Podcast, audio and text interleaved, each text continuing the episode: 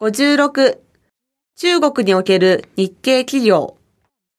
会話いち。今日の新聞見た？中国に進出する多くの日本企業が失敗してるって。へえ、原因は？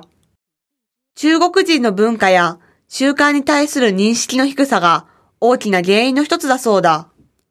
やっぱり自分のことも相手のこともよく知っていることこそ成功の鍵だよね。ほとんどの日本企業は駐在予定者に向けて中国語研修だけを行っているね。うん。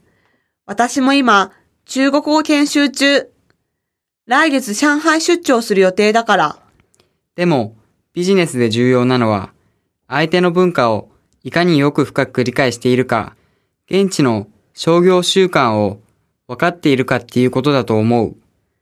なるほど。じゃあ、中国の商業習慣についていろいろ教えて。会話に。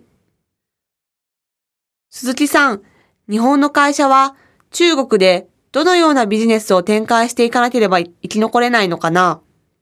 そうね。日本もかつて大気汚染や水質汚濁などの公害が発生して大変な時代があったんだよね。それで？これからの産業はそれらの公害防止措置を中国の中で展開することが必要となってきていると思う。日本の企業はそれが可能ですか？はい。過去数十年間にわたり水と大気を浄化してきたノウハウがあるから、これらの技術を中国で展開すれば生き残っていけると思うよ。なるほど。わかりました。